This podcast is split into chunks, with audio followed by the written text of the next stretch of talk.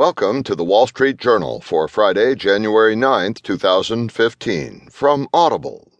Today you'll hear Suspect in Paris massacre was trained in Yemen, and also Nelson Peltz launches proxy fight against DuPont.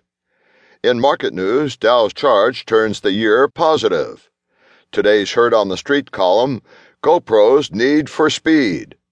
Plus today's editorial from Ahead of the Tape by Spencer Jakab Shifting Labor Force Participation Alters Jobs Data.